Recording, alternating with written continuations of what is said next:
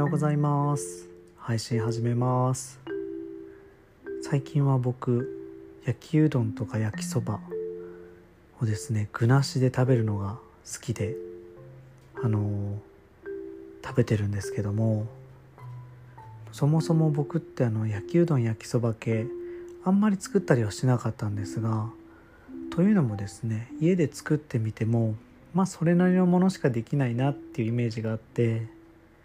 なんか作ってもなんか時間もったいないしな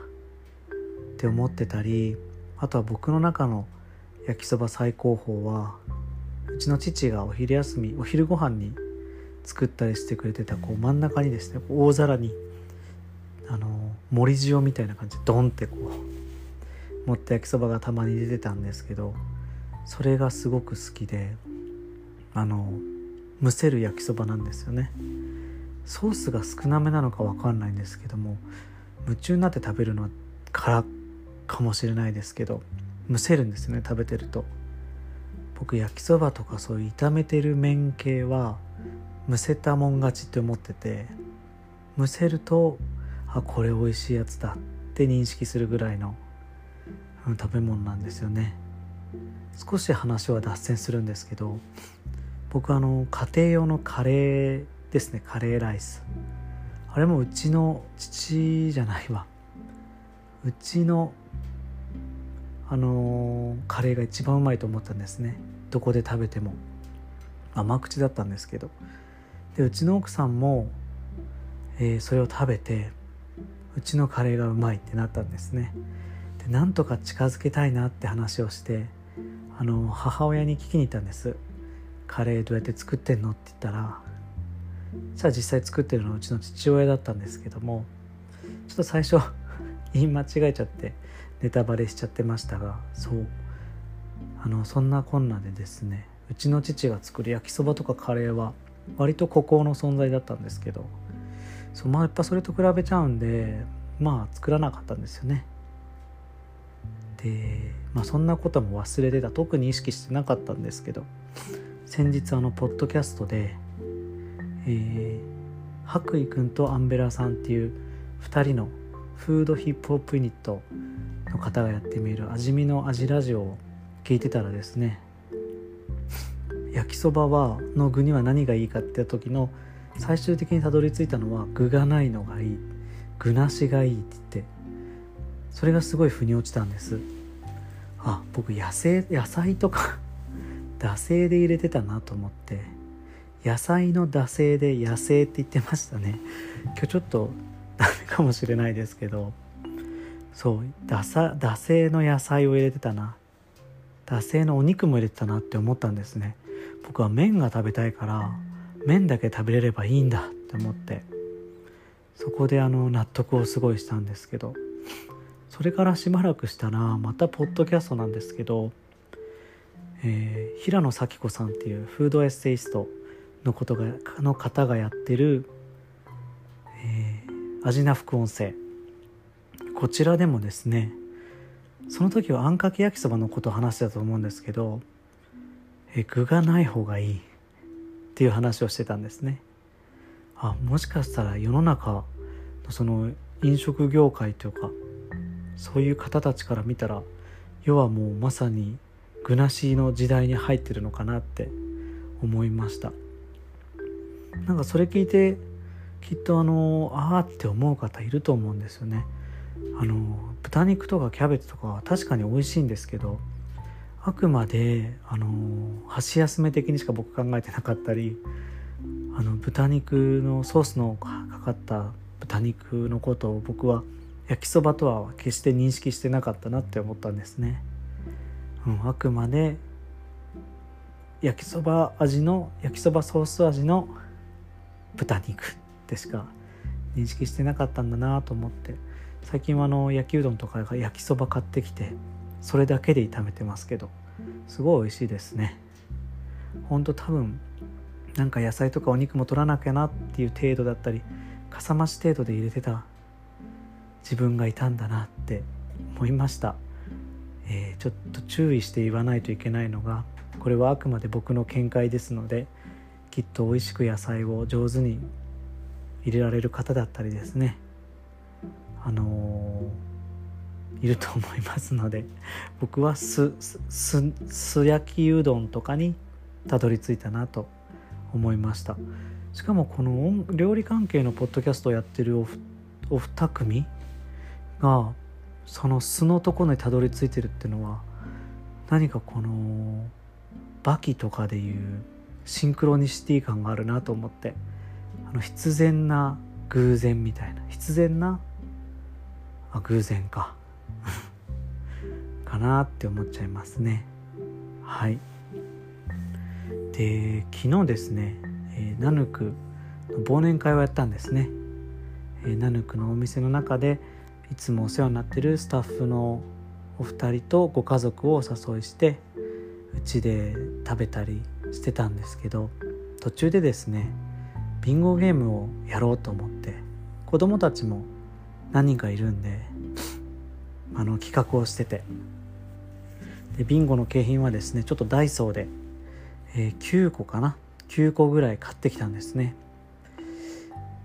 でそれがちょっといけなかったのかもしれないんですけど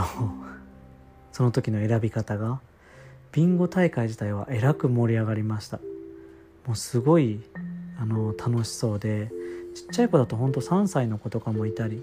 したんですけど、みんなみんな楽しそうでね、あのー、僕自身もあの番号を読み上げたりしながら楽しくやってたんですけど、途中あたりからですね、あの景品がこれじゃ嫌だ感が出てきて、で多分今ってそういうビンゴ大会とかそういうゲームない、そこら辺の多分免疫もないと思うんですけど、僕もですね最初から男の子が多かったので、鉄砲系だったりフリスビーが発射される銃剣とかそういうので全部統一しとけばよかったんですけども、ちょっと遊び心で膨らむ動物の風船とか、えっと、メガネのストローとか黒ひげ危機一髪みたいなのを買ってたらですね、そのうちの数人はですね、もうちょっと本当に怒ってしまいましてでまあ空気が変わるぐらい怒っちゃったんで、いやもうでもこういうもんだよっていうしかなかったりしたんですけど、後から考えてもちょっとやっぱりあのこういう景品はみんな同じとまではいかなくても似たようなもの、飛び道具系、男の子は剣っていうよりも多分飛ぶものが好きなんで、えー、鉄砲のランクがいいもの、ランクがちょっと下げたもの、あとは、えー、弓とか、うん、そういう飛び道具系で全部統一して、渡すものも大体決まってはいたんですけど、正直、うん、そこが僕のちょっと読みが甘くてすごい反省しましたね。うん、でうちの長男も結構怒っててちょっとそういう声場で怒るのは良くないよって結構あの注意はしたんですけど、ただまあ少しあのその気持ちは汲んであげなきゃなと思ってます。はいでうちの次男は黒ひげ危機一髪みたいなちっちゃいおもちゃがあの当たったんですけど、最後の方かな、でまあそれで喜んでてよかったって、うちの次男には当たったんだって思ったんですけど、家に帰ってですね、寝る前にうちの奥さんに本当は鉄砲が良かったんだよねってこぼしてたみたいで、どうもうちのあの長男が怒るのを見て、あのー自分はちょっと今は喜んどこうって気を使ってくれたみたいですね。話せてもちょっと悲しくなるんですけど、僕もこの良かれと思ってやったあのビンゴゲームにこんなに闇が潜んでるとは思わなかったですね。闇自体は自分が招いたものな気もするので、うーん僕は本当にビンゴをやってる時間が楽しければいいな、おま、景品はおまけぐらいな考えでいたのがそもそもの間違いでした。本当一瞬とかその遊んでる時間ってすぐ飽きちゃうと思うんですけど、ただ割とその時間って大事で、えー、っとそこを一生懸命考える必要があるなって思いましたね。反省文ですね。これは本当すぐ遊んで飽きちゃうんですけど、その瞬間の短かったらごふんぐらいのための景品だと思うんで、今後、えー、ビン、ビンゴゲーム企画される方はですね、そんな僕の屍をあの乗り越えてってもらえたらいいなと思います。教訓にしてもらえたら、うん、もうみんな同じでもいいんで、極論男の子と女の子、うん、分けていいのかな。 こ, このご時世もあるので男女って分けちゃうのも違うのかもしれないですけど、一つ良かったのは、えー、女の子がいたので、その子にはもうキティちゃんのプレゼント渡すって決めてたんですけど、その子が大喜びしてくれて、ずっと大事そうに持ってたのがよかった嬉しかったですね。あ、みんなこれになればよかったんだと思って、はい、そんな感じですね。ということで、ナヌクの忘年会はですね、すごくいい会だったんですけど、僕がちょっと反省面を持ち帰った会となりました。来年の忘年会のビンゴ大会はきっともっと盛り上がると思います。はい、えー、そんな感じですね。